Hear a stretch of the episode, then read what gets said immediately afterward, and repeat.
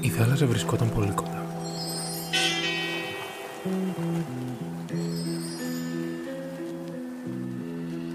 Τόσο κοντά, ώστε να εισχωρεί στα πολύ περπατημένα του παπούτσια. Τι ιστορία να κουβαλάνε για αυτά τα υποδήματα. Πόσους δρόμους φίλησαν. Πόσους κόκκους κόνησαν να τάραξαν. Σε πόσα μέρη άγνωστα σε αυτόν που τα φορά ταξίδεψαν.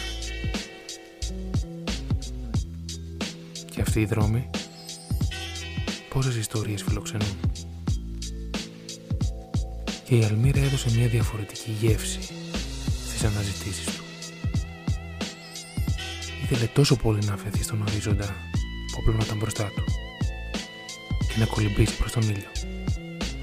Σε εκείνο το σημείο που ο ουρανός, ο ήλιος και η θάλασσα μπλεκόταν σαν ένα αισθησιακό ψηφιδωτό.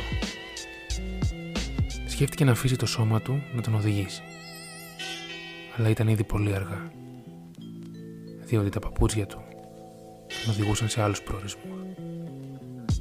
Στάθηκε για λίγο στην ξύλινη προβλήτα και δεν σάλεψε.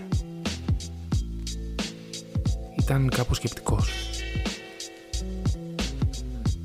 Δεν του άρεσε να αφήνει τη σιγουριά των αισθήσεων. Αλλά αυτή τη φορά μάλλον έπρεπε. Και έτσι κατευθύνθηκε με τη βοήθεια των υποδημάτων του σε ένα μέρος που δεν τους στέρισε μήτε τις αισθήσεις μήτε τη σιγουριά.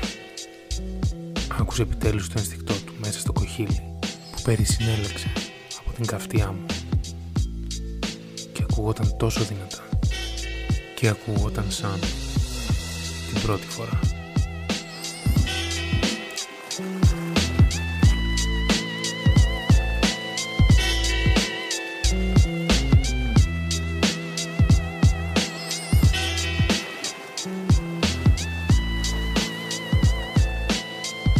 And that's another stage where the physical side of love dominates. Sometimes this is mistaken for mature love, But there's a difference. Mature love. That's a new way of thinking about it. Edify Days από το Only the Light Remains podcast. Πίσω από το μικρόφωνο ήταν ο Chris Πιλίτσης.